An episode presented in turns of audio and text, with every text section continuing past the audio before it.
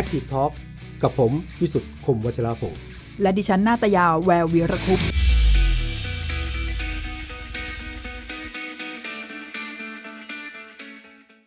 สวัสดีครับ สวัสดีครับ ผมวิสุทธ์สวัสดีคครับมวัชราภงศ์นะครับ คุณวชิรทัศน์น้องทัศน์มาเจอกันเช่นเคย Active Talk นะฮะตอนนี้ก็มีเรื่องเยอะที่ต้องเกาะติดตลอดแล้วครับนะฮะเรื่องของโควิด เรื่องของประสิทธิภาพ เรื่องของวัคซีน เรื่องของความไม่มั่นใจเรื่องของข้อสงสัยมากมายคำถามที่เราจะพูดมาคุยทำความเข้าใจร่วมกันนะครับ วันนี้แขกสองท่านหลายหลายท่านคุ้นหน้าคุ้นตากันดีแล้วนะครับ ก็ Active Talk ย้ำอีกทีนะครับ ดูได้ทาง Facebook นะครับของ Active Talk ทาง YouTube ก็ติดตามได้ แล้วพรุ่งนี้เช้าก็ฟังได้ทางพอดแคสต์ของไทย PBS นะครับ เรื่องของ a s t r a z เซ e c a ไม่มาตามนัด เรื่องของโควิดหลายสายพันธุ์มาเต็มเลยประเทศไทย เอาไงดีเอาไงต่อวันนี้ ผมและน้องทัศน์จะอยู่กับอ่าทุกท่านแล้วก็จะคุยกับวิทยากรทั้งสองท่านที่อยู่กับเราแล้วนะครับศาสตราจารย์ในายแพทย์มนพพิทักษ์ภากรครับ สวัสดีท่านหมอมนพครับสวัสดีครับสวัสดีครับครับจากหัวหน้าศูนย์วิจัยเป็นเลิศด้านการแพทย์แม่นยำนะครับ คณะแพทย์ศิริราชพยาบาลนะครับ อีกท่านหนึ่งครับ ดรอนันต์จงแก้ววัฒนาครับ นักวิจัยด้านไวรัสวิทยาจากไบโอเทคครับ สวัสดีท่านดรอนันต์ครับ สวัสดีครับ สวัสดีครับ สวัสดีครับอาจารย์สวัสดีครับน้องท่านเชิญครับน้องท่านนี่ผู้สื่อข่าวประจำด้านสาธารณสุขนะฮะเอ็กซ์เพิมากนะน้องท่านเปิดเริ่มก่อนแล้วกันคือคือเราก็เกาะติดอยู่ที่กระทรวงเนี่ยครับครับ เมื่อวานนี้เราก็คุยกันเรื่องแอสตราเซเนกาว่าครับเออสุดท้ายเนี่ยเอ๊ะจะเข้ามาเมื่อไหร่ วันนี้ก็ยังไม่มีความชัดเจนนะครับ เมื่อวานนี้เราได้ข้อเสนอคุณหมอเลียบบอกว่ารัฐบาลควรจะบอกวันสื่อสารให้กับประชาชนชัดเจนไปเลยว่าจะมาวันไหน แต่ว่าที่แน่นอนก็คือกระทรวงก็ยืนยันว่าวันที่ 7 มิถุนาเนี่ยที่ตั้งเป้าไว้ว่าจะกระจายแอสตราเนี่ยก็คงจะต้องทัน ทีนี้ชอบหมายความว่าเราก็มีวัคซีน 2 ตัวแอสตราเซเนกาเป็นหลัก แล้วก็ซีโนแวคเสริมเข้ามาสองแต่ทีนี้ทำกลารสถานการณ์ตอนนี้ที่มันมีหลายสายพันธุ์นะครับคุณวิสุทธ์แล้วก็อาจารย์ทั้งสองท่านครับ วัคซีนที่เรามีอยู่เนี่ยมันจะรองรับการกลายพันธุ์ได้มากน้อยแค่ไหนครับ อันนี้อยากจะให้อาจารย์ท่านไหนจะเริ่มก่อนดีครับผม ใครก็ได้ครับ ไม่มีปัญหาเอาเอาเอาเอาเอาผมก่อนแล้วกัน ผมจะครับเล่าให้ฟังครับว่าตอนนี้เราเจอเจอไวรัสอะไรบ้างในประเทศไทยเนาะคือไวรัสที่ระบาดในประเทศไทยระลอกแรกระลอกสองนะครับเป็นไวรัสที่เป็นสายพันธุ์น่าจะเป็นสายพันธุ์ G ถ้าพูดอย่างง่าย ๆ ก็คือสายพันธุ์ที่ระบาดอยู่ในยุโรปแล้วก็ไปที่อเมริกานะครับ แล้วก็เอ่อตัวที่สะเอ่อ ล่าสุดน่าจะเป็นที่สมุทรสาครเนี่ยครับน่าจะเป็นตัวสายพันธุ์ G ตัวสุดท้ายละที่เข้ามาในประเทศไทยนะครับตัวนั้นครับรู้สึกว่าเขาไม่ค่อยแรงเท่าไหร่ก็คือเออหรือว่าคนที่สมุทรสาครอาจจะแข็งแรงมากเพราะว่าเราไม่เคยเจอเคสป่วยตายมากเท่าไหร่ ก็คือตอนตอนนั้นคนไทยก็เริ่มสบายใจว่าโอเคไวรัสมันน่าจะอยู่อยู่แค่นั้น เราสบายใจอยู่เพียงแค่ไม่กี่อาทิตย์นะครับครับก็เจอเคสที่ที่เกิดขึ้นที่ทองหล่อนะครับทองหล่อเนี่ยเป็นสายพันธุ์ที่เรารู้เราทราบตอนนี้แล้วเป็นสายพันธุ์อังกฤษ อังกฤษเป็นตัวสายพันธุ์ตัวแรกที่เราน่าจะเป็นตัวที่เริ่มรู้แล้วครับว่าตอนนี้ประเทศไทยเจอสายพันธุ์ที่ไม่ธรรมดาละครับเพราะตัวนี้เป็นตัวที่เป็นปัญหาสำคัญของของโลกเลยครับ จริง ๆ แล้วเพราะตัวนี้ถ้าหากดูเอ่อโควิด -19 ทั่วโลกอะครับสายพันธุ์อังกฤษเป็นสายพันธุ์ที่มีมากที่สุดในโลกตอนนี้นะครับอ่าระบาดมากที่สุดในอเมริกาและอังกฤษแล้วก็หลาย ๆประเทศในยุโรป และในหลาย ๆประเทศในเอเชียตอนนี้ด้วยซ้ำไป เราเจอสายพันธุ์อังกฤษได้ไม่นานนะครับเอ่อเมื่ออาทิตย์ที่แล้วครับ ก็มีปัญหาเรื่องของแคมป์คนงาน อันนี้อ่าจะเป็นสายพันธุ์อินเดียสายพันธุ์อินเดียเป็นสายพันธุ์ที่ค่อนข้างที่จะซับซ้อนนิดนึงก็คือว่า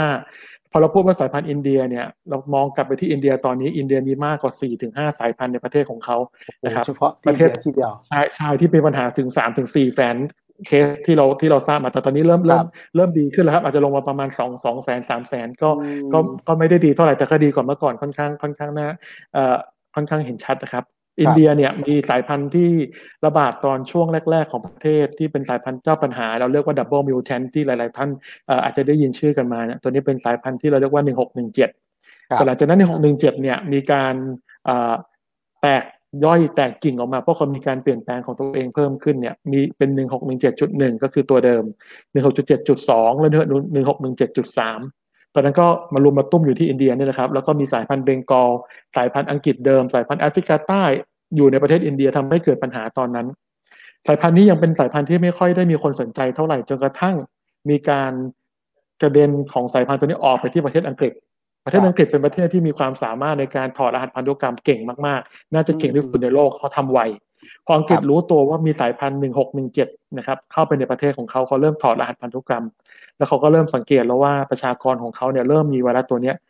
พุ่งขึ้นค่อนข้างไวตอนนี้ถ้าเกิดไปดูที่อังกฤษนะครับ สายพันธุ์ตัวนี้เป็นสายพันธุ์เจ้าปัญหาสำคัญเลยครับ คือหนึ่งหกหนึ่งเจ็ดจุดสองก็คือตัวที่ประเทศไทยเราเพิ่งเจอในในแคมป์คนงานนะครับ เป็นตัวที่มีความสามารถในการแพร่กระจายของเชื้อค่อนข้างไว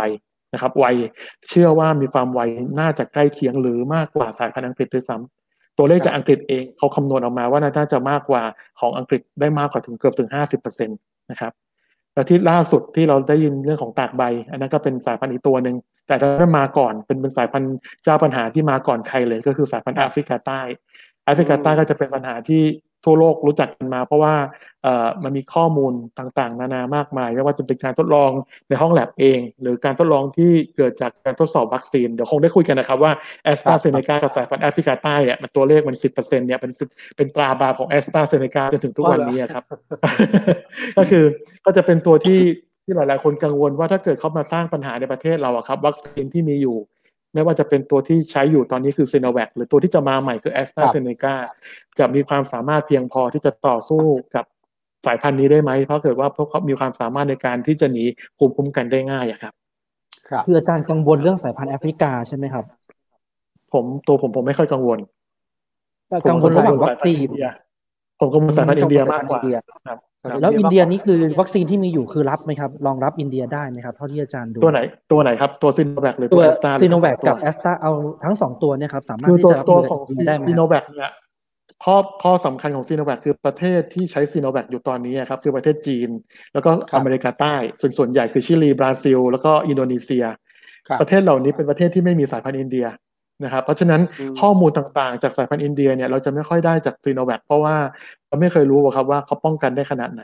อืมที่จะใกล้เคียงที่สุดก็คืออินเดีย เพราะว่าเขาใช้วัคซีนเชื้อตายโควัคซีน ของเขาในการป้องกัน แต่โควัคซีนก็เป็นไวรัสที่ไม่ได้เป็นตัวเดียวกับตัวที่ซีโนแวคใช้นะครับโควัคซีนเป็นตัวไวรัสที่อินเดียทำทีหลังนะเป็นสายพันธุ์จีที่อินเดียเอามาออกมาจากผู้ป่วยทีหลังทำให้ไวรัสเนี่ยจะแตกต่างจากสายพันธุ์ดั้งเดิมที่ซีโนแวคใช้เป็นวัคซีน ถ้าดูตามหลักการแล้วผลของโควัคซีนก็อาจจะเอามาใช้อนุมานกับซีโนแวคได้ไม่ไม่เต็มที่ครับเพราะว่าเพราะวัคซีนเป็นวัคซีนที่ใหม่กว่า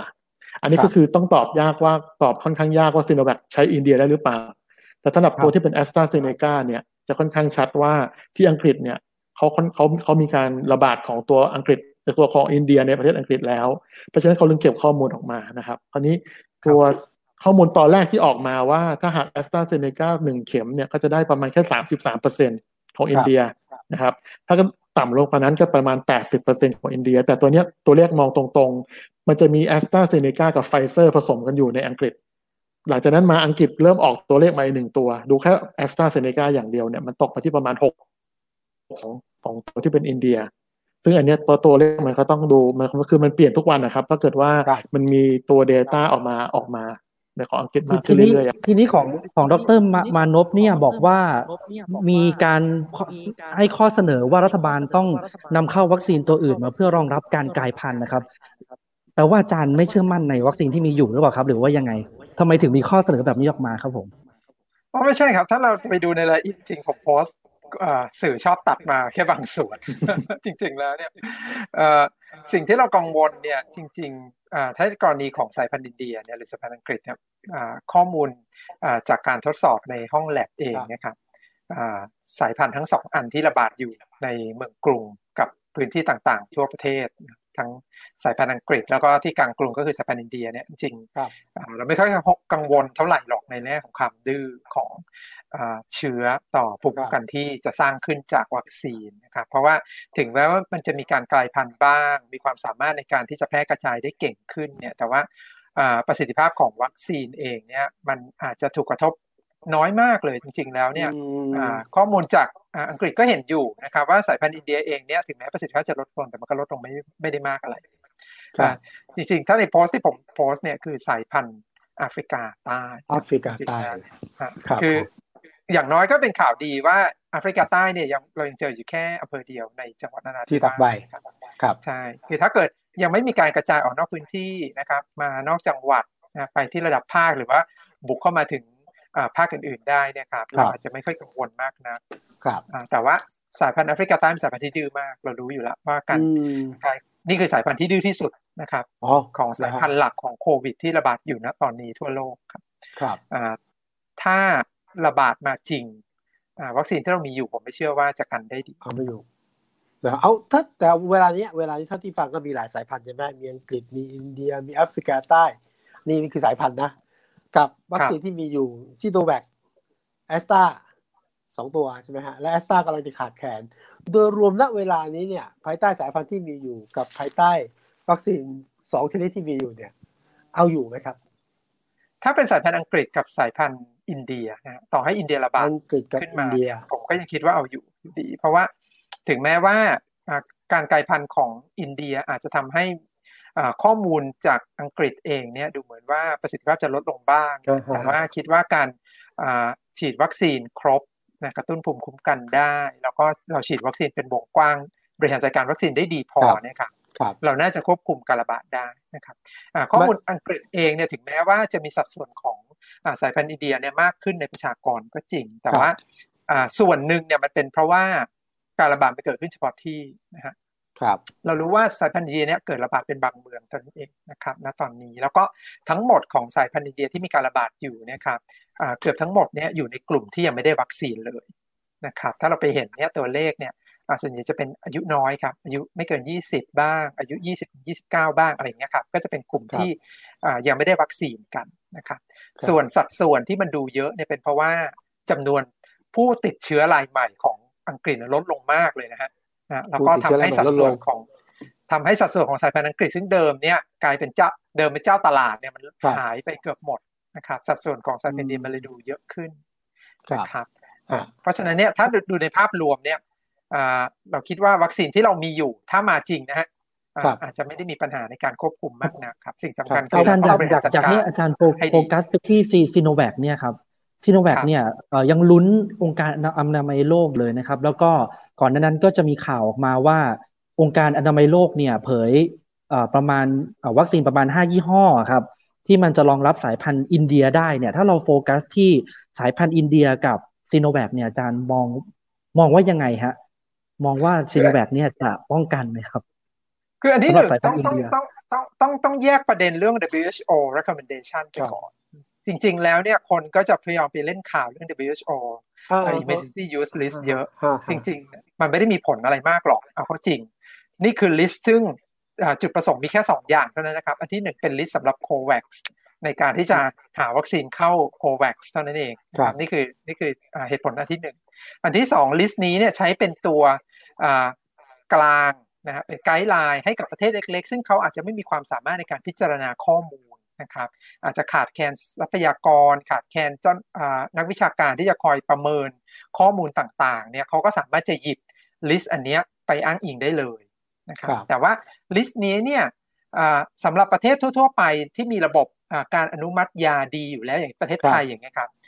ลิสต์นี้ก็ใช้เป็นตัวเปรียบเทียบเฉยๆครับไม่ได้แปลว่าการที่วัคซีนนี้ไม่อยู่ในลิสต์นี้แปลว่าเราใช้ไม่ได้ใช้ได้นะครับโมเดอร์นาเนี่ยเพิ่งจะได้เข้าลิสต์เมื่อเดือนที่แล้วเองฮะ จริงๆก็ใช้กันเยอะแยะไปหมดแล้ว ผมไม่มีความรู้สมมติว่านั้นไม่ต้องส่งนะ คือไม่ต้องไปอยู่ในลิสต์ของ WHO ได้ไหมฮะก็เป็นไม่ต้องคอยยื่นอะรับรองเฉพาะไทยใช่ได้ ได้ครับ จริง ๆ แล้วโมเดอร์นาเนี่ยเป็นตัวอย่างชัดเจนเพิ่งเข้าลิสต์เดือนที่แล้วนี่เองครับแต่ว่าจริง ๆ ก็ใช้กันแล้วเราก็รู้ประสิทธิภาพมันดีมากนะครับแล้วถ้าเกิดไม่ยื่นไม่ยื่นไปแต่ WHO จะมีผลอะไรไหมก็ไม่ได้มีผลอะไร จริง ๆ แล้วเนี่ย ไม่ได้มีครับ ไม่ได้มีผลอะไรนะครับเพียงแต่ว่าโอเคแหละ สำหรับคนที่ไม่มีความมั่นใจมากนักการมีสแตนมาจากองค์กรนานาชาติก็อาจจะทำให้เราอุ่นใจขึ้นเล็กน้อยอย่างนี้ดีกว่า มันเป็นเรื่องทางใจมากกว่า ทีนี้ประเด็นที่สองที่บอกว่า เออแล้วเซนวัยจะเอาอยู่หรือเปล่านะครับยอมรับเห็นเห็นด้วยกับอาจารย์อาจารย์นันครับว่าเราไม่มีข้อมูลของไซโนแวคเนื่องจากประเทศที่มีการใช้เยอะเนี่ยไม่ได้มีการระบาดของสายพันธุ์อินเดีย แต่ว่าอย่างน้อยเนี่ยข้อมูลที่เราน่าจะใช้อ้างอิงได้ก็คือ ระดับแอนติบอดีที่เกิดขึ้นจากการฉีดวัคซีนนะครับระดับแอนติบอดีของของไซโนแวคเนี่ยก็เนื่องจากเป็นวัคซีนเชื้อตายครับเรารู้กันดีนะในในวงการว่าวัคซีนเชื้อตายกระตุ้นภูมิไม่ค่อยดีเท่าไหร่หรอกนะครับก็ก็ระดับที่พอใช้ได้นะครับเพราะฉะนั้นเนี่ยถ้าข้อมูลอย่างนี้เนี่ยเราคิดว่าตัวซีโนแวคถ้าเราฉีดครบ 2 เข็มนะครับถ้าเราฉีดครบครบ2เข็มเนี่ยระดับประสิทธิภาพน่าจะใกล้เคียงกันกับแอสตราเซเนกาเข็มแรกแหละนะฮะอย่างน้อยอันที่หนึ่ง นะฮะอันที่สองก็คือตัวตัวไซโนแวคเองนะครับถึงแม้ว่ามันจะลดทอนลงไปบ้างประสิทธิภาพ แต่ว่า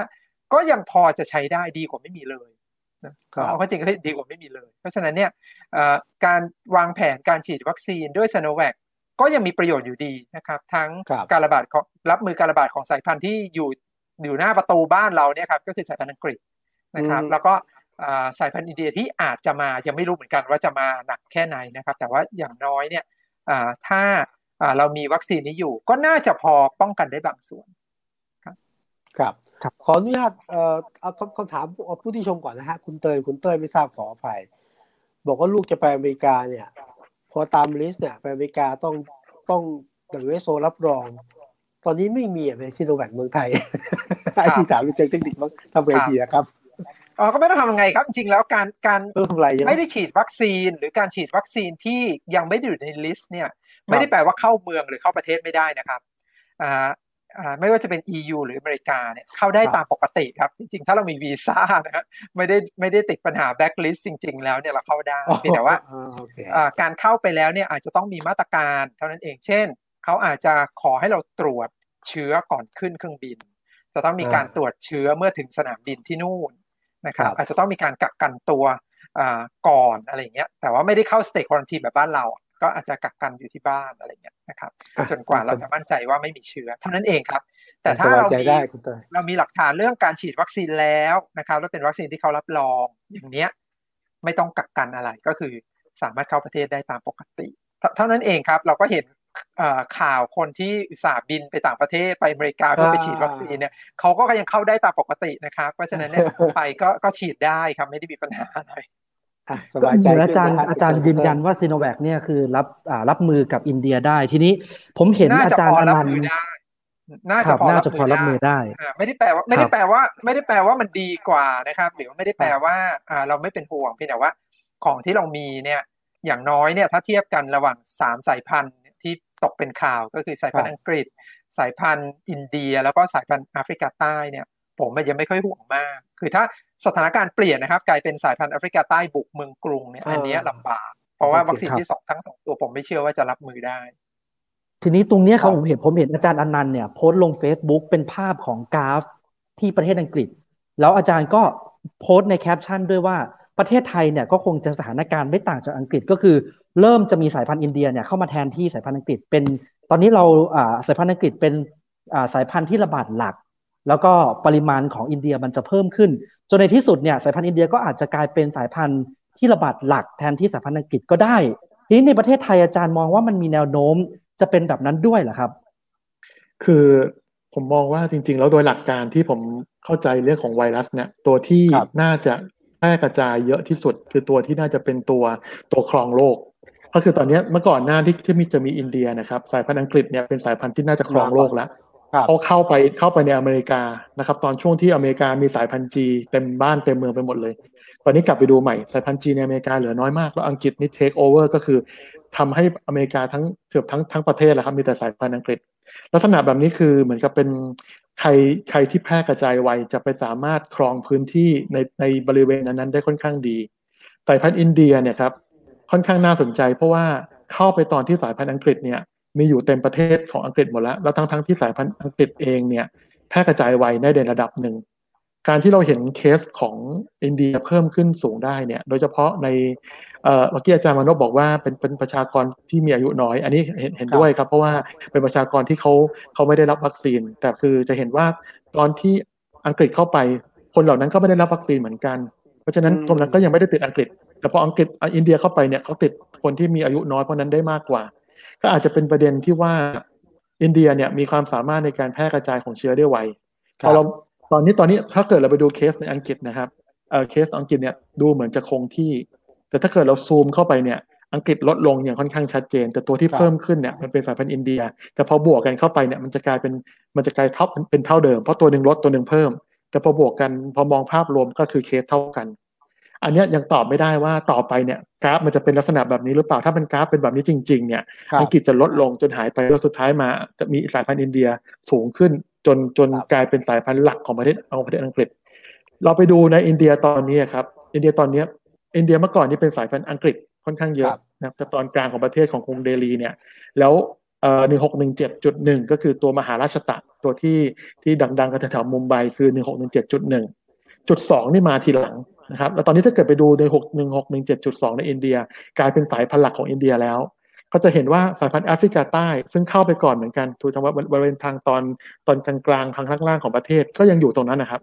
สายพันธุ์เบงกอลที่เราตอนนั้นเรา พูดกันว่าทางเวสต์เบงกอลที่ที่อยู่ทางตะวันตกของประเทศตะวันตะวันออกของประเทศ ก็เริ่มหายไปละกลายเป็นสายพันธุ์หกหนึ่งเจ็ดจุดสองที่ค่าเข้าไป ลักษณะแบบนี้เป็นลักษณะที่เราจะเห็นภาพค่อนข้างชัดว่า ใครที่ไปไกลวิ่งเร็วกว่า จะไปจับจองพื้นที่ในตัวของคน และทำให้มีการติดติดเชื้อได้ อันอีกประเด็นหนึ่งคือว่าทำไมสายพันธุ์แอฟริกาใต้เป็นทำให้ที่ผมไม่ค่อยกังวลเท่าไหร่ก็คือว่าเขาวิ่งช้านะครับอาจจะเป็นด้วยเหตุผลทางวิทยาศาสตร์ที่ ที่จริงๆแล้วอังกฤษกับอ่าอังกฤษกับอินเดียเนี่ยมันมี mutation อยู่หนึ่งตำแหน่งที่หลายๆคนอาจจะไม่เคยพูดถึง มันตำแหน่งที่ 681 เนี่ยเป็นตำแหน่งที่อยู่นอกตำแหน่งที่มันจับกับตัวตัวโปรตีนตัวรับตำแหน่งนี้เป็นจุดที่หลาย ๆ คนเชื่อว่ามันมีความสำคัญในการที่ทำให้ไวรัสกระจายตัวครับตัวนี้มันจะถูกตัดด้วยเอนไซม์บางอย่างในร่างกายของคนเราได้ค่อนข้างดี พอ mutation เพิ่มไปอีกเนี่ยมันตัดได้ดีขึ้น พอตัดได้ดีขึ้นมันก็จะเพิ่มปริมาณแล้วก็จะออกมาได้เยอะ ซึ่งอันนี้จะเป็นประเด็นที่ว่าทั้งอังกฤษและอินเดียมีคล้าย ๆ กันทีนี้ในในประเทศไทยครับผมแนวโน้มในประเทศไทยเนี่ยอินเดียเนี่ยจะเป็นแบบอังกฤษเนี่ยคือเรามีแนวโน้มจะเป็นแบบอังกฤษคือคืออันนี้ผมยังตอบไม่ได้เพราะตอนนี้อังกฤษเองก็ไม่ได้มีมากในประเทศไทยจนจนจนมาทั้งประเทศเหมือนที่อังกฤษเจอ ตอนนี้ไทยกับอินเดียมีมีมีอังกฤษอาจจะอาจจะมากกว่าอินเดียประมาณ อาจจะมากอยู่พอสมควรเพราะตอนนี้ทั้งทั้งประเทศก็เจออังกฤษแทบจะทุกจังหวัดละ แต่อินเดียเนี่ยจะอยู่เฉพาะคลัสเตอร์ในกรุงเทพมหานคร ถ้าหากเราเราไม่สามารถที่จะจำกัดพื้นที่ของอินเดียได้อะผมว่าอีกประมาณสักเดือนสองเดือนเนี่ยเราจะเจออินเดียในหลาย ๆ จังหวัดละ ครับแล้วสุดท้ายมาเนี่ย มันก็อาจจะอยู่เป็นสองตัวที่อยู่ในอยู่ในอยู่ในประเทศไทยเหมือนกัน แต่คงไม่เห็นคงไม่เห็นอังกฤษหายไปจากประเทศไทยอะครับในระยะอันใกล้ก็จะคล้าย ๆ กับอินเดียตอนเนี้ยที่มันมีสองสามสามสายพันธุ์กระจัดกระจายอยู่ตามพื้นที่ต่าง ๆ อาจารย์ทีนี้วิ่งช้าวิ่งเร็วมีผลต่ออาการไหมอาจารย์ หมายความว่าอังกฤษวิ่งช้ากว่าอินเดีย อินเดียวิ่งเร็วกว่านี่น่าอาการจะหนักกว่าไหมครับ คืออาการก็คือหมายความว่าต้องป่วยหนักเข้าโรงพยาบาลใช้เครื่องช่วยหายใจ ICU ใช่ไหมฮะใช่ อันไหนมีความผมไม่เคยเห็นไม่ไม่เห็นมีข้อมูลอะไรที่ที่บ่งชี้เลยว่าสายพันธุ์โควิด -19 ตัวไหนที่มีความรุนแรงของโรคมากกว่าสายพันธุ์อื่นอืมก็เหรออันนี้ไม่อันนี้ไม่ไม่มีข้อมูลชัดเจนคือ ทุกคนซึ่งเวลาใช้คำว่าดุในในในในในหน้าในในสื่อมวลชนเนี่ย ไวรัสตัวดุไวรัสตัวเจ้าพ่อไวรัสอะไรพวกนี้มันมันเป็นคำพูดที่ค่อนข้างที่จะทำให้คนเข้าใจผิดว่าติดแล้วจะต้องตายจะเหมือนจะเป็นไวรัสไข้หวัดนกเมื่อเปรียบเทียบกับไวรัสไข้หวัดใหญ่ทั่วๆไปไข้หวัดนกรุนแรงจริง อันนั้นมีความมีมีข้อมูลที่ชัดเจนว่าเขาสามารถทำให้คนป่วยตายได้ง่าย กว่าไข้หวัดใหญ่ธรรมดา แต่โควิด -19 สายพันธุ์แอฟริกาใต้ไม่ได้ทำให้คนป่วยตายได้เร็วกว่าสายพันธุ์อังกฤษ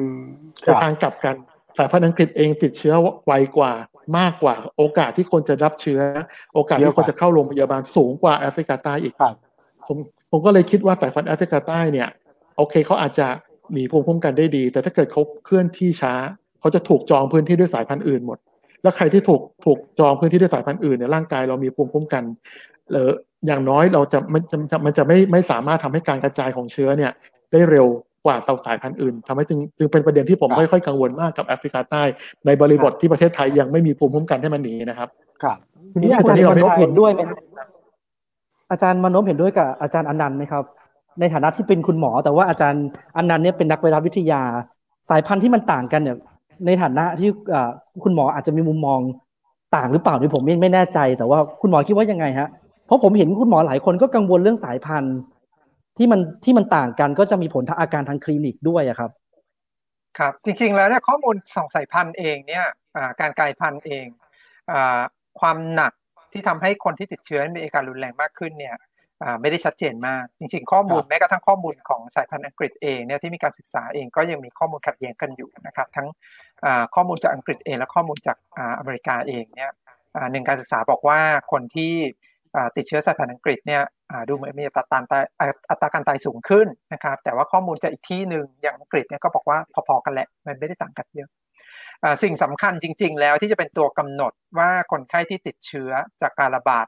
สายพันธุ์นั้นจะตายหรือเปล่าเนี่ยครับครับอ่าอยู่ที่ปริมาณของผู้ติดเชื้อนะครับอ่าเราเห็นตัวอย่างที่สายพันธุ์อินเดียหรือที่ปริมาณเชื้ที่อที่การระบาดปริขมาณองอินเดีย อันเนี้ยชัดมากอ๋อนะครับ เราเห็นการระบาดที่เกิดขึ้นอย่างหนักหน่วงเนี่ยจนคนไข้ล้นระบบ เมื่อคนไข้ล้นระบบเนี่ยครับ ทรัพยากรที่มันไม่พอไม่ว่าจะเป็นออกซิเจนเตียงอ่า ICU หรือว่าอ่าอืมจำนวนเตียงในโรงพยาบาลเนี่ยครับเวลามันล้นแล้วเนี่ยครับอัตราจะสูงขึ้นเสมอครับไม่ว่าจะเป็นสายพันธุ์อะไรก็ตามนะฮะเราเห็นตัวอย่างเรื่องการระบาดปีที่แล้วนะเดือนนี้เลยของปีที่แล้วอย่างเงี้ยที่ในเขตยุโรปเนี่ยครับที่อัตราตายขึ้นไปห้าเปอร์เซ็นสิบเปอร์เซ็นเนี่ยเพราะว่ามันล้นระบบอย่างรวดเร็วมาก อ่าส่วนแล้วปริมาณปัจจัยภายในแต่ประเทศก็มีส่วนสำคัญอยู่ด้วยกันคุณหมอใช่ไหมฮะใช่ใช่มีจคุณริงเอกๆปัจชัจัยยเรื่องการระบาดน่ากลัวกว่า ครับน่ากลัวกว่าใช่ไหมฮะมีใช่คุณเอกชัยถามว่าถ้างั้นเนี่ยเมืองไทยสรุปว่ายังไม่มีวัคซีนในการสู้กับสายพันธุ์แอฟริกาใช่ไหมครับ ใช่ครับนี่ถามใช่ไหมฮะเป็นชัดนะใช่ครับอ่าอ่าอ่าเรื่องเรื่องเรื่องเรื่องเรื่องสายพันธุ์แอฟริกาเนี่ยผมว่าจะมองอ่าต่างจากอาจารย์อนันต์นิดนึงตรงที่ครับว่าอย่างนี้ครับอ่า เราเห็นข้อมูลเรื่องการระบาดของสายพันธุ์ต่างๆ ในในหลายประเทศนะครับไม่ว่าจะเป็นสายพันธุ์อังกฤษสายพันธุ์แอฟริกา สายพันธุ์บราซิลเนี่ยบางทีผสมมารุมมาตุ้มอยู่ในประเทศเดียวกันเลยอะไรอย่างเงี้ยนะครับแล้วเราก็เห็นว่าอ่าความสามารถในการแพร่กระจายของสายพันธุ์แอฟริกาเนี่ยไม่เก่งอ่าเทียบเทียบกันกับสายพันธุ์อังกฤษหรือแม้กระทั่งสายพันธุ์บราซิลเองเนี่ยครับก็ไม่เก่งเท่าสายพันธุ์บราซิล สัดส่วนเนี่ยน้อยอาแต่ว่าอ่าทันทีที่มีการอ่ากระจายของวัคซีนออกไปเนี่ยครับอ่า แล้ววัคซีนที่เขาใช้เป็นวัคซีนที่มีประสิทธิภาพสูงนะฮะในการที่จะยับยั้งสายพันธุ์ได้ทุกตัวถึงต่อให้เป็นครับสายพันธุ์ที่ดื้อหน่อยเนี่ยก็ยังเอาอยู่ครับปัญหาของบ้านเราก็คือถ้าเรามีการกระจายของวัคซีนอ่าทั้งสองตัวนี้นะฮะก็คือไซโนแวคกับแอสตราเซเนกาเนี่ยครับมันจะเกิดปรากฏการณ์มีความเป็นไปได้นะฮะเกิดปรากฏการณ์เรียก positive selection ก็คืออ่าเรารู้ว่าสายพันธุ์อังกฤษกับสายพันธุ์ อินเดียเนี่ยถึงแม้ว่าจะแพร่เร็วเนี่ยแต่มันไม่ดื้อมาก เพราะฉะนั้นเนี่ยถ้าเราอ่ากระจายวัคซีนเป็นวงกว้างเนี่ยเราสามารถครับจะกดการระบาดของสายพันธุ์สองสองสายพันธุ์นี้ได้ครับแล้วเราถ้าเราปล่อยให้สายพันธุ์แอฟริกาอ่าเดินทางไปเรื่อยๆ ได้นะครับอ่าสายพันธุ์เนี้ยมันจะหลบหลีกภูมิคุ้มกันที่เกิดขึ้นจากวัคซีนที่เราใช้ สุดท้ายสายพันธุ์เนี้ยจะไม่มีคู่แข่ง แล้วก็อาจจะทำให้สัดส่วนของสายพันธุ์แอฟริกาเนี่ยเพิ่มขึ้นในทีหลังทีนี้สายพันธุ์แอฟริกาที่ตามคือ เกี่ยวที่ตากใบเรื่องเอาอยู่เรื่องคุมยังอยู่ แล้วก็ตอนนี้ครับไม่ได้แพร่กระจาย ผมผมผมถามในมุมว่าที่ไม่แพร่กระจายเพราะว่าสายพันธุ์นี้มันเดินช้าเดินทางช้านะฮะหรือเป็นเพราะว่าเรายังควบคุมอยู่ ก็เลยอยู่ในวงก็จำกัดอ่าอาจจะเป็นดวงถ้าให้เดาดวงหนึ่งหนึ่งก็คือหนึ่งหนึ่งก็คือสายพันธุ์นี้เนี่ยเรารู้ว่าระบาดในมาเลเซียมาพักหนึ่งอ่าแล้ใช่วอ่าฮะนะครับ เรารู้ว่าถ้าถ้าจะเข้ามาก็เข้ามาช่องทางธรรมชาตินี่แหละนะครับอืมไม่ต่างอะไรกับกับอ่าผ่านชายแดนผ่าพนรั้ม่าวมาหรือเขมรอืมเออนั่นแหละฮะ เพียงแต่ว่าช่องทางธรรมชาติเนี่ยครับของของอ่าทางภาคใต้มาเลเซียมันอาจจะเข้ามายากกว่าใช่ครับมีด่านมีอะไรอย่างเงี้ยเยอะนะครับ โอกาสที่จะเข้ามายากที่สองก็คือโดยภูมิประเทศเองเนะครับโอกาสที่การที่คนในพื้นที่จะเดินทางอ่าอ่าออกนอกออกอ่าเข้านอกออกในพื้นที่นะครับ ไปยังที่ต่างๆ เนี่ยมันโดยสถานการณ์มันยากกว่าเนี่ยมันจะไม่เหมือนกับ สมมติว่าถ้าเกิดสายพันธุ์แอฟริกาใต้มาอยู่ใจกลางกรุงแบบสายพันธุ์ครับ อินเดียผมก็ไม่แน่ใจเหมือนกันนะโอ้โหว่ามันจะไปไกลแค่ไหน แต่ว่าโอเคแหละมันเกิดที่นาราธิวาสอย่างเงี้ยครับโอกาสที่จะควบคุมมันง่ายหน่อยเท่านั้นครับครับก็อย่าเอาดวงตัววัดกันแล้วกันเนาะคปรับระเด็นเรื่องของวัคซีนนิดนึงอะครับ คือว่าอย่างที่เมื่อกี้คุณหมอมานพพูดว่าวัคซีนมันดีเขาถึงสามารถเอาอยู่ได้เนี่ยอะตัวเลขตัวหนึ่งที่ค่อนข้างน่าสนใจก็คือที่อังกฤษ อังกฤษเนี่ยมีสายพันธุ์แอฟริกาใต้เข้ามาเข้ามาก่อนนะฮะแล้วอังกฤษเองเนี่ยใช้วัคซีนอาจจะเป็นแอสตราเซเนกาเป็นส่วนใหญ่ หลาย ๆ ท่านก็คงได้ยินทราบว่าแอสตราเซเนกากับแอฟริกาใต้ไม่ถูกกัน เพราะว่าตัวเลขที่หลาย ๆ คนเจอกันในสื่อเขาว่ามัน 10.8%สามารถป้องกันแอฟริกาใต้ได้ทำให้เอ่อแอฟริกาใต้หยุดใช้วัคซีนตัวนี้แล้วก็คืนไปแล้วบอกว่าเอาตัวใหม่เข้ามาที่จะสามารถป้องกันได้ ตัวนี้ค่อนข้างที่จะน่าสนใจในมุมมองของผมนะเพราะผมดูตัวเลขในอังกฤษแล้วเนี่ยเอ่อแอฟริกาใต้เนี่ยเป็นแค่หนึ่งเปอร์เซ็นของประเทศเอง ก็คือตัวเนี้ยตัวอย่างที่ก็คือน้อยมากเมื่อเทียบกับประมาณครับ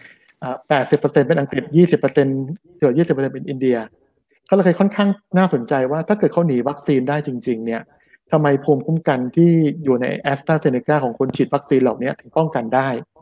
ประเด็นก็คือว่าเราอาจจะมองตัวเลขตัวนี้มันอาจจะไปไป ยึดติดกับตัวเลขตัวนี้มากไปนิดนึงกับว่า 10.8%โดยโดยโดยทางวิชาการคือป้องกันไม่ได้เลยนะครับ แต่ดูเหมือนอังกฤษเองเนี่ยเอาน่าจะเอาสายพันธุ์แอฟริกาใต้อยู่ด้วยด้วยเหตุผลอะไรบางอย่างที่ผมต้องต้องอาจจะต้องเข้าไปดูตรงจุดนี้ให้มากขึ้น เพราะฉะนั้นหลาย ๆ คนเวลาพูดถึงสายพันธุ์แอฟริกาใต้แล้วหนีวัคซีนได้เนี่ยมันเป็นการทดสอบในเฟสสามซึ่งเขาไปทำในประเทศแอฟริกา แล้วแอฟริกาใต้ตอนนั้นที่มีการระบาดรุนแรงของเชื้อมาก ๆ เลยตอนนั้น แล้วคราวนี้เขาก็เลยได้ตัวเลขนั้นออกมา ไม่ว่าจะเป็นโนวาแวกซ์หรือจอห์นสันแอนด์จอห์นสันก็ดูออกมาลักษณะของที่ต่ำๆเหมือนกัน แต่เวลาผมไปดูใน Data ของประเทศที่มันมีการระบาดของเชื้อนี่จริงๆ กับมีการใช้วัคซีนจริง ๆ เนี่ย อินเดียเองก็เหมือนกัน อินเดียก็ไม่ได้ใช้วัคซีนที่เลือดหรูก็ใช้แอสตราเซเนกาก็คือโควิชิลด์หรืออาจจะเป็นโควัคซีนของเขาเองไอแอฟริกาใต้ก็ไม่ได้ระบาด เป็นพุ่งสูงขึ้นในอินเดียเช่นเดียวกัน เพราะฉะนั้นตัวนี้อาจจะเป็นประเด็นที่เราจะต้องต้องย้อนกลับมาดูครับว่าตัวเลขที่อยู่ในในเฟสสามที่บอกว่า 10.8%ของแอสตราเซเนกาหรือตัวเลขที่บอกว่ามันมันมันมันหนีภูมิคุ้มกันได้ดีเนี่ย มันอาจจะมีอะไรบางอย่างที่ที่เรา มันเป็นข้อมูลที่อาจจะมันย้อนแย้งกับตัวเลขเฟสสามอยู่ เพราะฉะนั้น ไอ้จริงๆแล้ว10.8%ของแอสตราเซเนกาตัวนี้ถ้าเกิดเราไปดูจริงๆเป็นตัวเลขเฟสสองนะเฟสสองที่แอฟริกาใต้ทำยังไม่เป็นเฟสสามเพราะมีคนทดสอบอยู่แค่ประมาณแค่พันคน แล้วพอดูตัวความต่างของข้อมูลเนี่ยมันมีตัวอย่างข้อมูลที่ติดลบคือ9 95% confidential ก็คือความมั่นใจของข้อมูลเนี่ยค่อนข้างต่ำ เพราะฉะนั้นหลาย ๆ คนเขาพยายามมีการมีภาควิจารณ์ว่าตัวเลขอันนี้ของแอฟริกาใต้อะครับที่ออกมาเนี่ยจริง ๆ แล้วอาจจะเป็นตัวเลขที่ยังไม่น่าเชื่อถือเพียงพอ แต่เสียดายที่แอสตราเซเนกากลับไปแอฟริกาใต้ไม่ได้ แล้วเพื่อที่จะทดสอบใหม่ เพื่อที่จะดูว่าตกลงวัคซีนของเขามันมี10.8%หรือเปล่า เข้าใจว่าเขาพยายามที่จะทดสอบในอังกฤษเองที่มีสายพันธุ์แอฟริกาใต้แต่ประชากรที่ได้รับสายพันธุ์นี้ในประเทศของเขาก็น้อยทำให้ตัวตัวอย่างการเก็บข้อมูลก็อาจจะไม่เพียงพอ เพราะฉะนั้นอยากจะอยากจะบอกว่าตัวเลขแบบนี้ถ้าเกิดเราไปยึดติดมากๆครับจะทำให้ความมั่นใจของวัคซีนที่เราจะใช้มันจะน้อยลงนะครับคืออาจารย์กำลังจะบอกว่าแอสตราเซเนกาเนี่ยอาจจะเอาวัคเอาอาจจะเอาสายพันธุ์แอฟริกาใต้อยู่ อาจารย์กำลังจะบอกนั้นผมยังไม่มีข้อมูลนะครับ เพราะมันไม่มีการทดสอบ แต่ถ้าเกิดดูในประเทศที่มันมีการใช้แอสตราแอสเซเนกาอยู่มีปริมาณที่เป็นเอ่อเป็นส่วนใหญ่ของประเทศไม่ว่าจะเป็นอินเดีย ซึ่งอินเดียตอนนี้เขาเจอสายพันธุ์ที่มันที่มันแต่งที่มันกระจายไวเนี่ย อันนี้ก็เอาตัวไหนก็เอาไม่อยู่เพราะว่ามันติดคนเยอะแล้ววัคซีนใช้ไม่ทัน เพราะว่าเขาฉีดวัคซีนให้ให้ประชากรของเขา หรืออังกฤษเองที่มีการใช้วัคซีนแอสตราเซเนกาค่อนข้างสูง ก็ไม่เจอสายพันธุ์แอฟริกาใต้เช่นเดียวกัน อาจจะเป็นปัจจัยอื่นด้วย แต่การที่ถ้าเราจะอนุมานว่าแอฟริกาใต้เข้ามาใจกลางประเทศ แล้วใช้วัคซีนที่มันไม่ไม่ไม่ไม่มีประสิทธิผลเพียงพอเนี่ยอาจจะเป็นการอนุมานที่น่ากลัวไปหน่อย เพราะว่าจริงๆแล้ววัคซีนน่าจะช่วยอะไรบางอย่างได้ครับทีนี้กลับมาที่อาจารย์มานพอาจารย์อนันต์บอกว่าเอ่อ แอสตราเซเนกาเนี่ยอาจจะเอาสายพันธุ์แอฟริกาอยู่อาจารย์มานพบอกว่าตะกี้บอกชัดเจนว่ามันอาจจะเอาไม่อยู่ อาจารย์มานพมีอะไรจะเสริมไหมครับผมคือคืออย่างนี้ครับผมเห็นด้วยว่ามันอาจจะมีปัจจัยอะไรบางอย่างที่ทำให้อังกฤษเนี่ยอาจจะมีสัดส่วนของสายพันธุ์แอฟริกาใต้เนี่ยระบาดไม่มากนะครับเนื่องจากสายพันธุ์แอฟริกาเนี่ยอยู่มานานแล้วในประเทศอังกฤษ แล้วก็ระบาดไม่เก่งครับก็คือเทียบสู้สายพันธุ์ อังกฤษไม่ได้นะครับส่วนแบ่งตลาดมันก็เลยน้อยนะครับที่ 2 ก็คือจริง ๆ แล้วในการ deploy วัคซีนของอังกฤษเนี่ยมันเกิดขึ้นพร้อมกันทั้งไฟเซอร์กับแอสตราเซเนกาเพราะฉะนั้นเนี่ยบางทีการระบาดของของสายพันธุ์แอฟริกาใต้ถึงแม้ว่าจะหลุดลอดวัคซีนของแอสตราเซเนกาไปได้ มันก็จะไปหยุดจากคนที่ได้รับภูมิคุ้มกันที่เกิดจากวัคซีนไฟเซอร์ซึ่งมีประสิทธิภาพสูงกว่าก็ได้มันทำให้การระบาดมันชะลอ แล้วก็ โดยตัวมันเองเนี่ยเรารู้ว่าเมื่อเทียบกันเวลามีการระบาดของสายพันธุ์มากกว่าหนึ่งนะครับแอฟริกาใต้ไม่เก่งส่วนแบ่งตลาดไม่เคยชนะเลยใช่ครับทั้งทั้งในอังกฤษทั้งในอเมริกาเองเนี่ยอเมริกาเนี่ยสายพันธุ์บราซิลเนี่ย P1 เนี่ยเก่งกว่าเยอะนะฮะสัดส่วนของ P1 ก็ยังเยอะกว่าแอฟริกาใต้นะครับ แต่ว่ามันมันก็พูดลำบากเพราะว่า มันไม่มีสถานการณ์ที่มันมีการใช้แอสตราเซเนกาเพียวๆนะครับข้อมูลของอินเดียเองผมก็ยังยังไม่ค่อยเห็นด้วยกับอาจารย์อาจารย์นันนะด้วยความเคารพเนื่องจากการฉีดวัคซีนของของอินเดียน้อยมาก เราแทบไม่เห็นผลอะไรจากวัคซีนมากนักนะครับเรื่องการระบาดที่ยังพุ่งสูงขึ้นไปเรื่อยๆ แล้วก็เพิ่งจะลดลงมาไม่นานแต่การระบาดก็ยังหนักอยู่นะครับ เพราะว่าสัดส่วนของผู้ที่ได้รับวัคซีนมันยังน้อยมากจนกว่า เกินกว่าที่น้อยเกินกว่าที่จะเห็นว่ามันเป็นผลจากวัคซีนครับ ถ้าอย่างนั้นทางออกคืออะไรอาจารย์ ถ้าย้อนกลับมาในประเทศไทยก็คือตอนนี้เราเจอแอฟริกา แต่ว่ายังคุมอยู่ แล้วก็อินเดียก็ก็มาแล้ว แต่ว่าซีโนแวคก็น่าจะเอาอยู่แอสตราก็น่าจะเอาอยู่ แต่ว่าอาจารย์ก็เคยมีข้อเสนอว่า ก็ควรที่จะจัดหาวัคซีนชนิดอื่นมาเพิ่ม เพื่อที่จะรองรับสายเพื่อสายพันธุ์อื่น หรือว่าอาจจะหรือว่ารองรับแอฟริกาหลุดนี่นคือสิ่งที่อาจารย์กังวลใช่ไหมครับผมอ๋อจริงจริง ทุกผมเชื่อว่าในในประเทศนี้ทุกคนเห็นด้วยหมดแล้วนะครับ ว่าจริงๆเราควรมีวัคซีนมากมากมากกว่ามากชนิดกว่านี้อยู่แล้ว เป็นเรื่องธรรมดาจำนวนก็ต้องเยอะกว่านี้คือ เราตั้งเป้าที่70%ประชากรเนี่ยนี่คือต่ำมากนะครับก็จริงถ้าเราต้องการสร้างภูมิคุ้มกันหมู่ ให้ได้แล้วบอกว่าตัวเลขนี่คือ70%ของประชากรเนี่ยครับเราตั้งอยู่บนสมมติฐานว่าอันที่หนึ่งก็คือวัคซีนนี้มีประสิทธิภาพร้อยเปอร์เซ็นต์นะฮะถ้าเรารู้อยู่แล้ววัคซีนไม่ใช่ประสิทธิภาพร้อยเปอร์เซ็นต์เพราะฉะนั้นเนี่ย จำนวนมันต้องเยอะกว่านี้นะครับอันที่สองก็คือต้องนะครับผมต่อต่อเลยครับอาจารย์ต่อต่อเลยนะอันที่สองก็คือความหลากหลายของวัคซีนเนี่ยมีมีประโยชน์มากนะครับอ่าที่หนึ่งก็คือการบริหารจัดการโลจิสติกเราเห็นแล้วเวลาออเดอร์ไม่มาแล้วมันเป็นวัคซีนล็อตใหญ่เนี่ยเราจะเกิดปัญหาทันที ถ้าเราไม่มีวัคซีนอื่นมาแก้ขัดนะครับอันที่สามก็คืออ่าเรามีวัคซีนหลากหลายรูปแบบ มันจะต้องเผื่อในกรณีของอวัคซีนที่ประสิทธิภาพ ตัวหนึ่งอาจจะด้อยกว่าอีกตัวหนึ่งในกรณีของการบริหารจัดการ เมื่อมีการระบาดของสายพันธุ์ใหม่ๆนะครับรวมถึงโอกาสที่เกิดผลข้างเคียงด้วยนะครับเราก็ยังไม่รู้ว่าผลข้างเคียงจากวัคซีนตัวนี้ทำให้บางคนหรือคนส่วนหนึ่งใช้ไม่ได้มันไม่มีตัวเลือกให้เขาแล้วนะครับทีนี้ถ้าเราบอกว่าเราไม่ต้องรอ เราไม่ต้องจัดหาวัคซีนใหม่เลย ต้องรอให้มีการระบาดก่อนเนี่ยมันไม่เคยทันนะครับนะครับขนาดเราเจรจาต่อรองวัคซีนดีๆ ทั้งไฟเซอร์โมเดอร์นาเนี่ย กินเวลาอย่างน้อยสองไตรมาสยังไม่รู้ว่าสองไตรมาสจะได้หรือเปล่านะฮะแต่กินเวลาอย่างน้อยสองไตรมาสซึ่งซึ่งของพวกเนี้ยครับเชื้อมันไม่เคยรอนะฮะที่บอกว่าเออเดี๋ยวรอสองไตรมาสเราค่อยระบาดแล้วกันเวลาระบาดมันก็ระบาดเลยฮะนะซึ่งซึ่งกว่าจะมานั่งรอวัคซีนเข้าเนี่ย ผมคิดว่าถ้ามันระบาดเกิดขึ้นเกิดเดือนหน้านะผมไม่ได้แช่งเกิดเดือนหน้ามันเริ่มเห็นว่ามันมีการกระจายมาที่จังหวัดอื่นอย่างเงี้ย อันนี้จะเหนื่อย อืมครับ อาจารย์อันนั้นนะครับอาจารย์อ่ารอรอมีมีมีคนถามว่าตกลงรอบางคนก็ก็คุยนะอาจารย์ว่า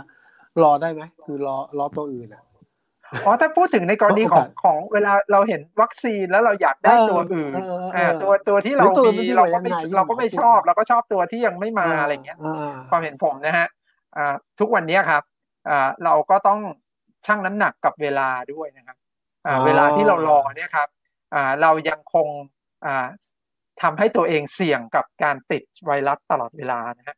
เวลามีพวกคนไข้รายใหม่เนี่ยฮะวันละสองสามพันทุกวันเนี่ยฮะเราก็ไม่รู้เหมือนกันว่าเราจะมีโอกาสติดเมื่อไหร่ ถ้าเรารอไปเรื่อยๆ แล้วเกิดเราติดนะฮะอันนี้ก็ไม่คุ้มละนะครับเพราะฉะนั้นเนี่ยถ้าถึงจังหวะหรือโอกาสที่เราได้ฉีดวัคซีนนะครับ ฉีดไปก่อนเลยครับ เสร็จแล้วเนี่ยครับ ถ้าวัคซีนที่เราต้องการมา เราฉีดซ้ำได้นะครับ การฉีดกระตุ้นเป็นเรื่องธรรมดามาก แล้วผมเชื่อว่าอนาคตเราต้องฉีดแน่นอน โอเคแต่ไม่ก็มั่นใจว่าไม่ต้องรอนานสำหรับใครที่ไม่ยังลังเลเพราะผมเจอหลายคนนะเดี๋ยวเดี๋ยวรอสองตัวหลังรู้สึกว่าอย่ารอเลยครับอย่ารอเลยนะฉีดไปก่อน แล้วถ้าอะไรมีมีล่อไม้ก็ดีกว่าดีกว่าไม่มีเลยนะโอเคชัดเจนนะฮะอยากถามเรื่องภูมิคุ้มกันหมู่ครับตะกี้ตะกี้คุณหมอพูดถึงเรื่องภูมิคุ้มกันหมู่ว่า เจ็ดสิบเปอร์เซ็นเนี่ยมันอาจจะน้อยเกินไปเดี๋ยวเดี๋ยวขอถามที่อาจารย์อนันต์ก่อนนะครับเอออาจารย์อาจารย์ในฐานะที่อาจารย์เป็นนักวิทยานี่ยครับ มันต้องใช้สักเท่าไหร่นะครับ ถึงจะสร้างภูมิคุ้มกันหมู่แล้วเอาง่าย ๆ เลยว่า โจทย์ที่รัฐบาลตั้งเป้าหมายไว้เนี่ยว่าสิ้นปีนี้เนี่ยจะต้องให้ได้ภูมิคุ้มกันหมู่ เอาระยะสั้นก่อนนะครับ ที่กรุงเทพเนี่ยอยากให้ห้าล้านคนภายในสองเดือนจะเกิดภูมิคุ้มกันหมู่เนี่ย อาจารย์ว่ามันจะเกิดไหมครับภูมิคุ้มกันหมู่จากการฉีดวัคซีนที่มีอยู่ไม่ใส่หัวเลยอาจารย์เป็นเป็นไปไม่ได้ครับ จริงๆแล้วภูมิคุ้มกันหมู่ร้อยเปอร์เซ็นต์ภูมิคุ้มกันหมู่จริงๆจะให้เกิดขึ้นจริงๆครบร้อยเปอร์เซ็นต้องต้องมีปัจจัยหลายอย่างเกิดขึ้น ก็คือหนึ่งวัคซีนต้องมีประสิทธิภาพร้อยเปอร์เซ็นต์ประสิทธิภาพอ่าใช่ก็คือร้อยเปอร์เซ็นต์ต้องร้อยเปอร์เซ็นต์เพราะเพราะว่าเพราะว่าเลขตัวอย่างสมการที่คำนวณออกมาว่า 70% 60%เนี่ยครับมันอยู่บนสมมติฐานว่าวัคซีนต้องต้องสร้างภูมิคุ้มกันได้มากได้ถึงร้อยเปอร์เซ็นต์ในร่างกาย ไม่ใช่ว่าบางคนมีความหลากหลาย ว่าคนหนึ่งฉีดวัคซีนไปแล้ว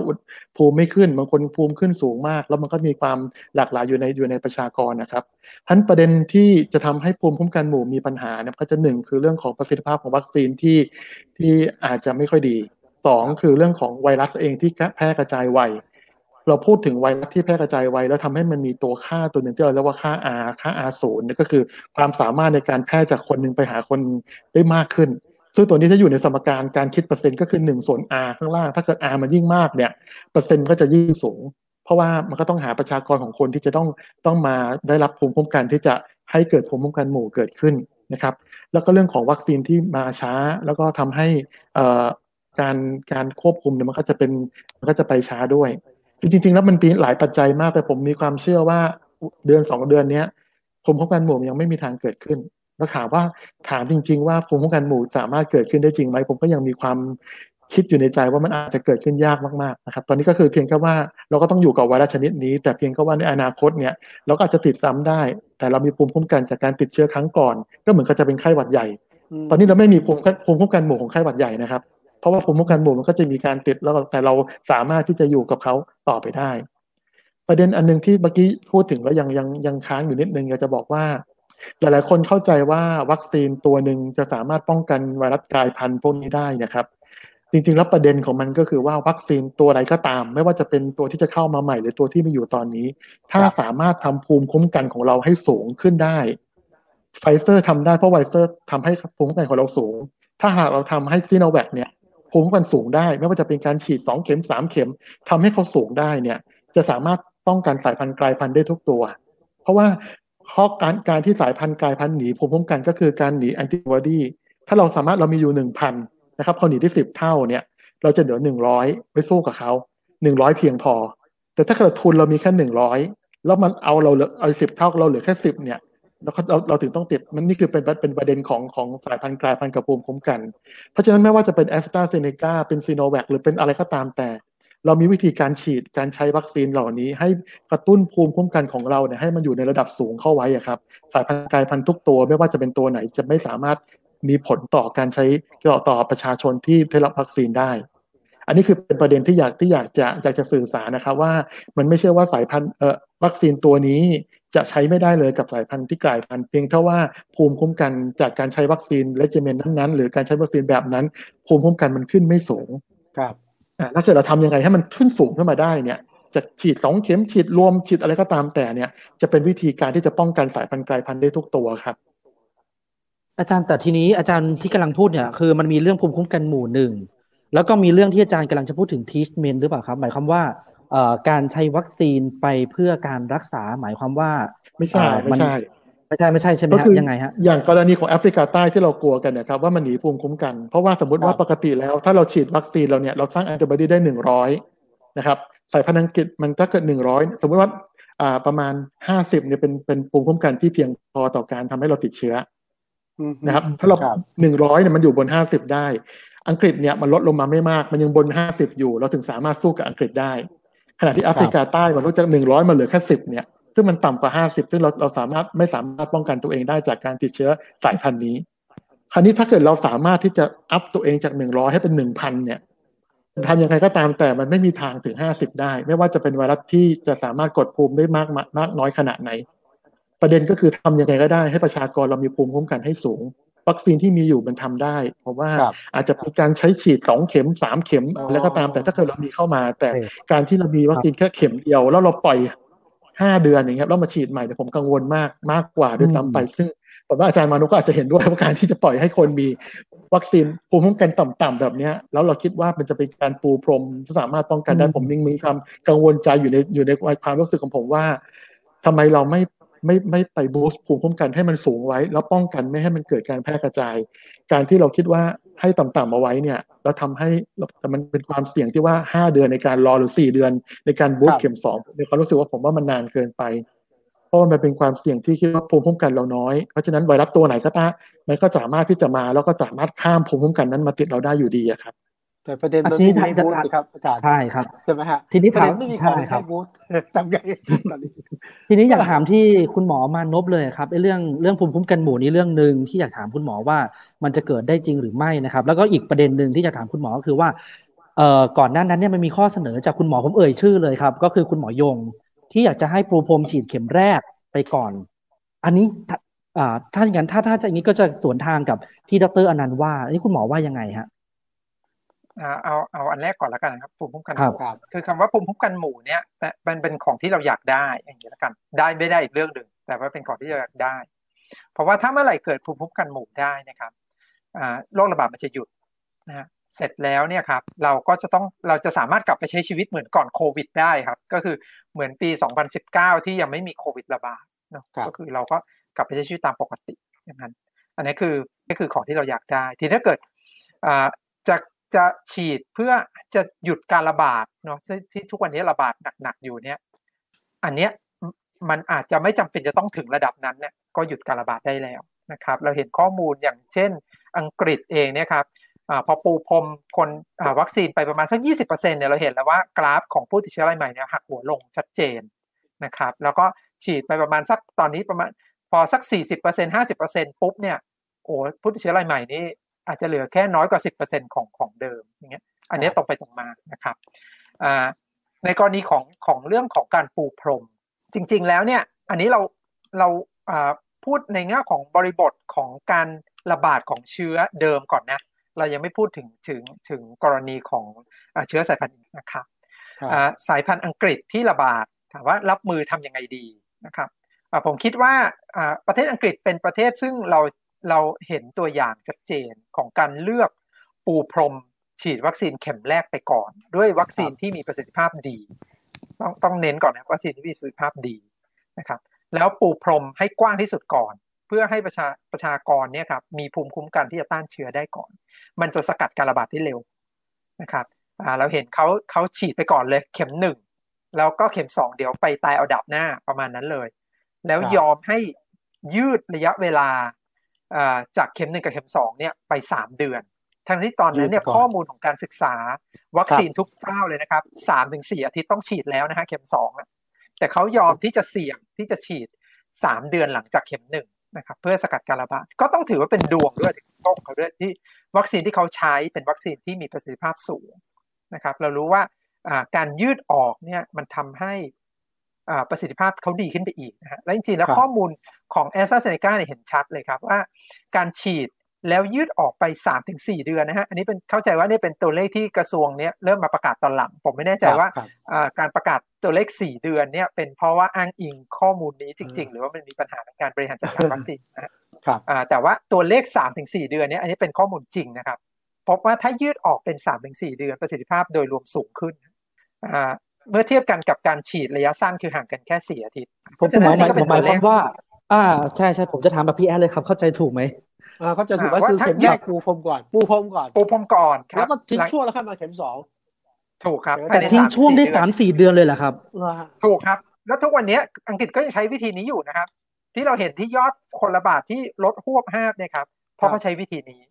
แต่ต้องขึ้นอยู่กับว่าวัคซีนตัวนั้นเนี่ยมีประสิทธิภาพมาก เขาใช้แอสตราเซเนกากับไฟเซอร์เขาใช้แอสตราเซเนกากับไฟเซอร์สมมุติถ้าเราเปรียบเทียบแอสตราเซเนกาเนี่ยแล้วใช้แบบเดียวกันในประเทศไทย ผมคิดว่าผลก็ไม่ต่างกันนะ ก็คือเราสามารถจะสกัดการระบาดได้ก่อน อันนี้เราพูดถึงกรณีที่เป็นสายพันธุ์อังกฤษนะ ไม่ใช่อินเดีย ไม่ใช่อินเดียไม่ใช่อินเดียไม่ใช่แอฟริกา พอพอมันเป็นสายพันธุ์อินเดียปุ๊บเนี่ยเราเห็นข้อมูลชัดเหมือนกันที่ที่มีการระบาดอย่างเช่นโบตันในเมืองโบตันที่มีการระบาดสายพันธุ์อินเดียอยู่เนี่ย ข้อมูลที่อาจารย์นันพูดนะฮะเข็มแรกเนี่ยประสิทธิภาพมันต่ำมันมันกันไม่ค่อยได้นะครับ เพราะว่าสายพันธุ์ดีมันอาจจะระบาดเก่งจริง ๆนะครับเมื่อเทียบกับอังกฤษปัจจุบันนี้ข้อแนะนำของ Joint Commission on Immunization ของอังกฤษเนี่ยแนะนำว่าในที่ที่มีการระบาดของสายพันธุ์อินเดียฮะให้เปลี่ยนนะฮะเหลือสองเดือน ก็คือฉีดเลยฮะหลังจากนั้นสองเดือนเนี่ยให้ฉีดเข็มสองทันที คือปูพรม แบบเดิมไม่ได้คือต้องเข็มหนึ่งแล้วตามด้วยเข็มสองในในแปดสัปดาห์ เพื่อกระตุ้นภูมิให้สูงพอที่จะหยุดสายพันธุ์อินเดียได้นะครับทีนี้ถ้าเกิดจะเป็นสมการนั้นเนี่ยเราจะใช้แบบแผนเดิมหรือกลยุทธ์เดิมของอังกฤษอ่าก็จะต้องดูว่าตอนนั้นสายพันธุ์อินเดียยังไม่มีการระบาดนะฮะแต่สมมติถ้าตอนนี้สายพันธุ์อินเดียเราเอาอยู่จริงๆนะมันไม่มีการระบาดไปมากมาย ส่วนใหญ่จะเป็นอังกฤษ การปูพรมแบบอังกฤษ ผมคิดว่าดีกว่า ดีกว่า เพราะปริมาณวัคซีนตอนนี้ที่เราเข้ามามันไม่เยอะ เพราะฉะนั้นถ้าเราปูพรมกว้างกว้างกว่าให้กว้างกว่าไว้ก่อน โดยเฉพาะในพื้นที่กรุงเทพและปริมณฑลซึ่งมีการระบาดหนักนะตอนนี้จะตัดตอนการระบาดได้เร็ว เสร็จแล้วเนี่ยอีกประมาณสามเดือน ค่อยฉีดเข็มสองตาม อย่างนี้โอเค แต่ถ้าเมื่อไหร่สถานการณ์เปลี่ยนนะครับ กลายเป็นสัดส่วนของสายพันธุ์อินเดียเพิ่มขึ้นเนี่ยครับกลยุทธ์นี้ต้องเปลี่ยนอื จะต้องฉีดเข็มสองตามมาอย่างรวดเร็วครับครับ แต่ตอนนี้เราไม่มีของที่อาจารย์พูดถึงนะใช่ไหมก็ถ้ามันไม่มีต้องมันลุ้นก็ต้องลุ้นมันต้องลุ้นต้องลุ้นก็ต้องก็ต้องใช้เท่าที่มีฮะไม่มีขอ๋อองทีนี้อยากอยากอยากให้ทางดรอนันต์อาจจะเสริมเพิ่มเติมนะครับ เพราะว่าอาจารย์มานพเขามองว่า เข็มเดียวแล้วเว้นระยะสามสี่เดือนเนี่ย พอได้ได้อยู่ อาจารย์อนันต์คิดว่าเหมือนกันไหมครับ คือคือจริง ๆ แล้วคำว่าปูพรมในความหมายของผมคือปูพรมทั้งประเทศ นะเขาเช่นคือจริงๆ แล้วการปูพรมถ้าเราจะปูพรมในกรุงเทพมหานครเนี่ยผมเห็นด้วยนะ เพราะว่ามันเป็นพื้นที่สีแดงเข้ม แต่การปูพรมว่าถ้าเกิดเราจะไปจังหวัดชนบทไกลๆแล้ววัคซีนเรามีน้อยเนี่ย ผมยังไม่ค่อยเห็นด้วยว่าจะไปปูพรมในพื้นที่ที่ไม่มีความเสี่ยงนะครับการปูพรมเนี่ยก็คือพื้นที่ที่เป็นพื้นที่สีแดงเข้ม แล้วมีปัญหาเนี่ยผมเห็นด้วยว่าสมควรทำนะครับแล้วคราวนี้การที่แอสตราเซเนกาเนี่ย เนื่องจากว่าผมก็ทำวัคซีนตัวอะดีโนไวรัสเหมือนกันเพราะฉะนั้นเราก็จะทราบข้อมูลนะครับว่าสาเหตุเขาสามสามสี่เดือนแล้วมันบูสต์เนี่ยแล้วทำไมมันถึงดีเนี่ยเป็นเพราะว่าภูมิคุ้มกันที่เกิดขึ้นกับร่างกายของเราเนี่ยมันไปต่อสู้กับตัวไวรัสตัวอะดีโนไวรัสของตัวแอสตราเซเนกาเอง เพราะฉะนั้นเกิดเราเราบูสต์เร็วเนี่ยภูมิคุ้มกันที่เรากระตุ้นขึ้นมาจากเข็มแรกเนี่ยมันจะทำให้ตัวเข็มที่สองทำงานไม่ดีการที่เราขยายไปไกลๆเนี่ย ภูมิคุ้มกันที่มันต่อไวรัสเนี่ยมันก็จะน้อยลงทำให้เข็มสองเนี่ยมันมีคุณสมบัติที่ผู้กระตุ้นภูมิคุ้มกันได้ดีขึ้น อันนี้เป็นเหตุผลทางวิทยาศาสตร์ที่ที่เข้าใจได้ว่าภูมิคุ้มกันที่เราทำแล้วถ้าเกิดเราบูสต์เร็วๆเนี่ยวัคซีนเข็มสองมันอาจจะไม่ค่อยได้ผลแต่ประเด็นคือว่าถ้าหากเราอยู่ในสถานการณ์ที่เมื่อกี้ที่อาจารย์มนพบอกว่าแล้วถ้าหากอินเดียเข้ามาเนี่ยเราจะรอ หรือว่าเราจะยอมเสี่ยงที่จะฉีดเข็มสองถึงแม้มันจะบูสต์ขึ้นมาไม่ดีเนี่ย แต่ผมว่ามันดีกว่า33%ที่ที่เราฉีดเข็มเดียว อันนี้ขึ้นอยู่กับบริบทของของการระบาดของของไวรัสที่อยู่ในประเทศไทยด้วยนะครับแต่ถามว่าสถานการณ์ตอนนี้อินเดียอยู่ในแคมป์คนงานอย่างเดียวหรือเปล่าเนี่ยผมยังมีความสงสัย ผมยังผมยังสงสัยเพราะว่าการถอดรหัสพันธุกรรมของเราเนี่ยก็เพิ่งมารู้ตัวเมื่ออาทิตย์ที่แล้วว่าเจออินเดีย ถ้าหากว่าอินเดียไปกระจัดกระจายหลาย ๆ ที่แล้วตอนนี้ผมยังมีความกังวลนะครับว่าเราอาจจะต้องพิจารณาใช้ซีโนแวคร่วมกับแอสตราเซเนกาอีกหรือเปล่าเพื่อว่าอย่างน้อยมันไม่ได้มีผลต่อการที่ ถูกกระตุ้นแล้วทำให้ภูมิคุ้มกันจากการที่ติดจากการเข็มแรกของแอสตราเซเนกามาทำมาทำให้การใช้เข็มที่สองมันไม่ได้ผลซึ่งจริง ๆ แล้วอันนี้ก็คือมีคำถามหลายหลายหลายคนถามมามากครับว่าฉีดแอสตราเซเนกากับซีโนแวคอย่างละเข็มเนี่ยมันได้หรือเปล่า ซึ่งซึ่งโดยหลักการทางวิชาการทำได้ครับ เพราะว่ามันเป็น heterologous prime boost อยู่แล้วก็คือฉีดเข็มหนึ่งแล้ว boost ด้วยเข็มด้วยอีกอย่าง แต่เนื่องจากว่ามันไม่เคยมีการศึกษา ไม่เคยมีการตีพิมพ์ในมนุษย์ทำให้หลายๆคนเริ่มมีความกังวลว่าถ้าแล้วใครจะ รับประกันได้ว่าการใช้วัคซีนแบบนี้จะไม่ทำให้คนมีอาการแพ้แบบที่ไม่มีไม่มีไม่พึงประสงค์ออกมา ถ้าแพ้มาหนึ่งคนก็เป็นปัญหาขึ้นมาอีก เพราะฉะนั้นแต่ถามว่าในอนาคตข้างหน้าการใช้วัคซีนแบบนี้อาจจะเป็นประเด็นที่จะต้องเอามาใช้ เพราะว่าข้อจำกัดของแอสตราเซเนกาคือเขา boost เร็วไม่ได้ เขาต้องรอนานถึงจะ boost คราวนี้ถ้าเกิดจะเอาซีโนแวคหรือจะเอาตัวอื่นเข้ามาเนี่ยอาจจะใช้วิธีการปูพรมปูพรมด้วยแอสตราเซเนกาแล้วอาจจะใช้ซีโนแวคเป็นตัว boostหรือตัวใหม่เข้ามาก็อาจจะเป็นประเด็นที่จะแก้ไขปัญหาเหล่านั้นได้ครับ อาจารย์มานพเห็นด้วยไหมครับ คือฉีดแอสตราแล้วเอาตัวอื่นมาบูสต์อ๋อจริง ๆ แล้วเนี่ยครับ ถ้าถ้าบูสต์ได้ได้เสมอครับ จริง ๆ มันมีการศึกษาในอ่ายุโรปอยู่แล้วด้วยที่เขามีหลายประเทศที่ระงับใช้แอสตราเซเนกาในบางกลุ่มกลุ่มอายุใช่ไหมครับ แล้วก็บางประเทศก็เลิกใช้ไปเลย ทีนี้คนที่ก็ฉีดเข็มแรกไปแล้วจะทำยังไงฉีดเข็มสองก็ต้องเปลี่ยนยี่ห้อนะครับแล้วแล้วมันต้องเว้นระยะ ต้องเว้นระยะเท่าไหร่ล่ะอาจารย์ ถ้าจะ boost ต้องต้องรอให้หมดภูมิ คือเมื่อวานเนี่ยผมก็ถามเรื่องนี้กับคุณหมอรุ่งเรืองกระทรวงสาธารณสุข ท่านเองก็ยังไม่มีคำตอบ บอกว่าให้รอคณะกรรมการไอ้เรื่องฉีด ฉีดยี่ห้อนี้แล้วจะไปฉีดอีกยี่ห้อหนึ่งอะไรแบบเนี้ยครับ มันเป็นยังไงฮะคุณหมอคือมันต้องข้อมูลข้อมูลที่ออกมาก่อนเลยก็คือสเปน ก็คือฉีดเข็มสองด้วยไฟเซอร์ที่8สัปดาห์นะครับกระตุ้นภูมิเพิ่มขึ้นอีกหลายเท่าไม่มีปัญหา คืออันนั้นอยู่บริบทของไฟเซอร์นะครับถ้าเกิดว่าซีโนแวคมันยังไม่มีใช่ใช่ใช่ทีนี้ซีโนแวคไม่รู้ครับไม่ไม่รู้เลยครับบอกได้เลยว่าซีโนแวคเข็มสองหรือจะเอาซีโนแวคเข็มหนึ่งเป็นแอสตราเข็มสองเนี่ยอันนี้บอกไม่ได้ โดยเฉพาะเรื่องของแพลตฟอร์มของของวัคซีนเชื้อตายอย่างไซโนแวคเนี่ยเรารู้ว่ากระตุ้นภูมิไม่ดีโดยเฉพาะเข็มหนึ่งเราก็บอกเราไม่กล้ารับประกันนะครับว่าเข็มหนึ่งไซโนแวคเข็มสองแอสตรามันจะเท่ากับแอสตราเข็มเดียวหรือเปล่าก็ไม่รู้ เพราะเข็มหนึ่งมันแทบไม่ได้กระตุ้นอะไรเลยเข็มหนึ่งแทบไม่ได้กระตุ้นเลยเหรออาจารย์ซีโนแวคเข็มหนึ่งเนี่ยใช่ครับ ข้อมูลทั้งข้อมูลระดับแอนติบอดีทั้งข้อมูลประสิทธิภาพต่ำมาก แต่ต้องฉีดถึงสองเข็มแล้วถ้าสมมติผมฉีดซีโนแวคไม่ต้องสมมติหรอกวันนี้ผมฉีดซีโนแวคแล้วเอ่ออีกอีกอีกสักประมาณอ่าสองสามสัปดาห์ผมไปฉีดยี่ห้ออื่นก็ได้อ่าได้ครับ แต่แต่ว่าแต่ว่าปัญหามันก็คือว่าไซโนแวคเข็มแรกเนี่ยมันกระตุ้นภูมิต่ำมากนะครับประสิทธิภาพโดยรวมเลยป้องกันได้ประมาณสักอ่า ไม่เกิน 16เปอร์เซ็นเท่านั้นเองครับเพราะฉะนั้นถ้าฉีดก็ต้องรอจนเข็มสองไปแล้วนะฮะประแล้วมาณเข็มสักสองยังาทิตขึ้น แต่เข็มสองก็ยังได้ใช่ไหมฮะยังกระตุ้นได้อยู่ ใช่ใช่ก็ขึ้นก็มาฉีดเข็มป้องกันสองได้แล้วก็หลังจากเข็มสองไปประมาณสักสองอาทิตย์ ถึงมีภูมิคุ้มกันเพียงพอที่จะจะป้องกันการติดการเจ็บป่วยได้ ครับครับก็กลายว่าท่านผู้ชมเรานะ ถามมานี่เยอะนะฮะ เช่นเอาละ ซิโนแวคตามด้วยโมเดอร์นาได้ไหมซิโนแวคตามใช่ด้วยไฟเซอร์ได้ไหมครับใช่ครับโอ้เดี๋แต่ยวว่าเราขึ้นกับเดียวกับเราครับได้หมดเลยคแต่รับว่าได้หมดนะแต่แต่ว่ามีแต่อันนี้โดยหลักการนะพูดถึงโดยหลักการนะแต่ว่าข้อมูลเนี่ยข้อมูลต้องรอกรีกเพิ่งจะเปิด clinical trial ของการสลับชนิดวัคซีนเจ็ดอย่างสลับไปสลับมาอยู่ แต่ว่าสำหรับผมผมครั้งแรกที่ผมได้ยินว่าได้นะคือปกติผมมีโอกาสสัมใช่ภาษณ์ผมก็ใช่ครั้งแรกเหมือนกันเมื่อวานได้ไม่ควร เมื่อวานคุณหมอสองคนหมอที่กระทรวงบอกว่าไม่ได้ ใช่ไหมใช่คือใช่เมื่อกี้เราได้ยินคือพอย่างนี้อครับเหมือนกันต้องต้องต้องต้องเข้าใจบริบทอันแรกก่อนว่า อันที่หนึ่งโดยหลักการอะได้ อันที่สองได้การันตีหรือเปล่าว่าผลจะดี อันนี้ไม่รู้เหตุผลครับเพราะว่าการศึกษาทั้งหมดของวัคซีนทุกยี่ห้อนะครับไม่มีการสลับเข็มอยู่แล้ว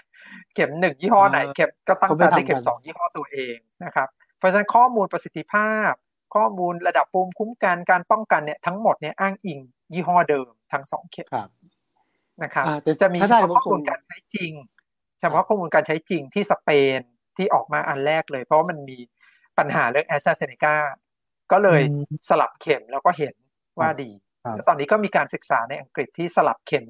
อ่าหนึ่งกับสองเนี่ยต่างกันเจ็ดแบบยังยังยังไม่รู้ว่าเดี๋ยวผลจะออกมาแต่คุณอภิรักษ์สรุปดีฮะ ปัญหาคือเราไม่มีวัคซีนที่มีประสิทธิภาที่พสลับมากพอจริงๆปัญหาใหญ่กว่าคือเรายังไม่มีวัคซีนใช่ใช่ได้พอใช่ปริมาณวัคซีน ช่วงหน้าเลยฮะมาคุยกันโอกาสหน้า ขอบพระคุณความรู้ต่างๆที่ให้ขอบคุณมาครับผมขอบคุณครับครับขอบคุณคุณหมอแล้วก็สวัอาสดีจารครับย์สวัสดีครับสวัสดีครับ Active Talk กับผมวิสุทธ์คมวัชรพงศ์และดิฉันนาตยาแวววีรคุปต์